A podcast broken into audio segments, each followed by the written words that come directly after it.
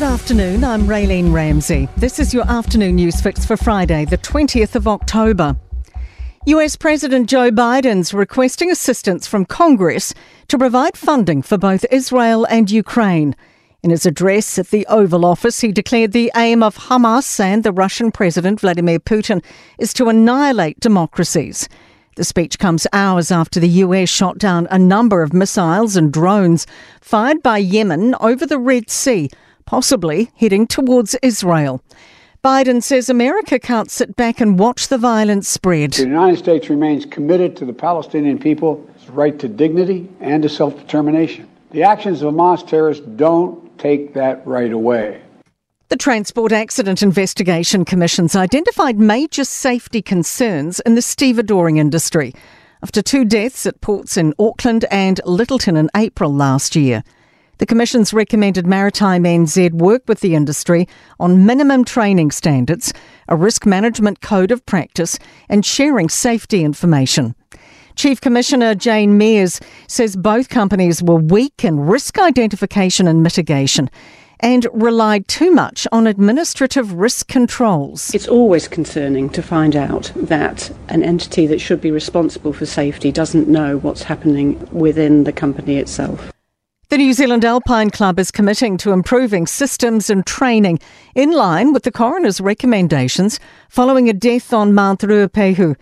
British woman Emma Langley succumbed to hypothermia after slipping and falling above the Whangaehu Glacier in September 2020.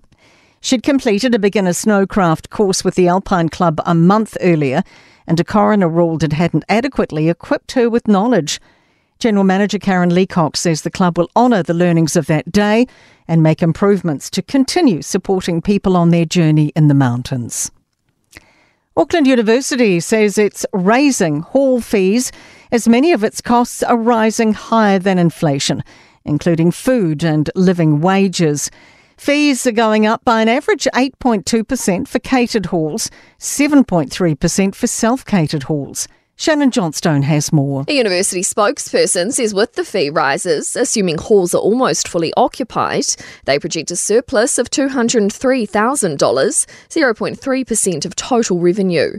If food costs increase slightly or occupancy rates are slightly lower, that surplus won't be achieved and costs would have to be met by funding that would otherwise be spent on teaching and research. A macroeconomics professor is hitting back at a forecast our economy is on track for a soft landing. Infometrics has revised its expectations for next year up to 0.9% growth, saying strong migration figures are having an effect.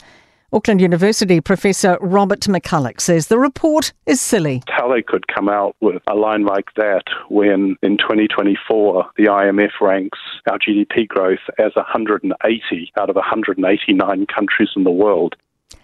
To sport, and former coach Yvonne Willering doubts the Silver Ferns can wrestle the Constellation Cup off Australia.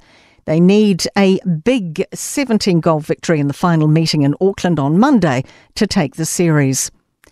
Formula One drivers could be fined a million euros, that's around 1.8 million New Zealand dollars, after the sports governing body announced an increase to the maximum sanction stewards can impose on a driver. The Wellington Phoenix men's coach says predictions they'll claim the wooden spoon ahead of this weekend's A League opener against Western Sydney are disrespectful. I'm Raylene Ramsey, and that is your latest news fix. We'll be back with the next update tomorrow morning from the Newstalk ZB newsroom.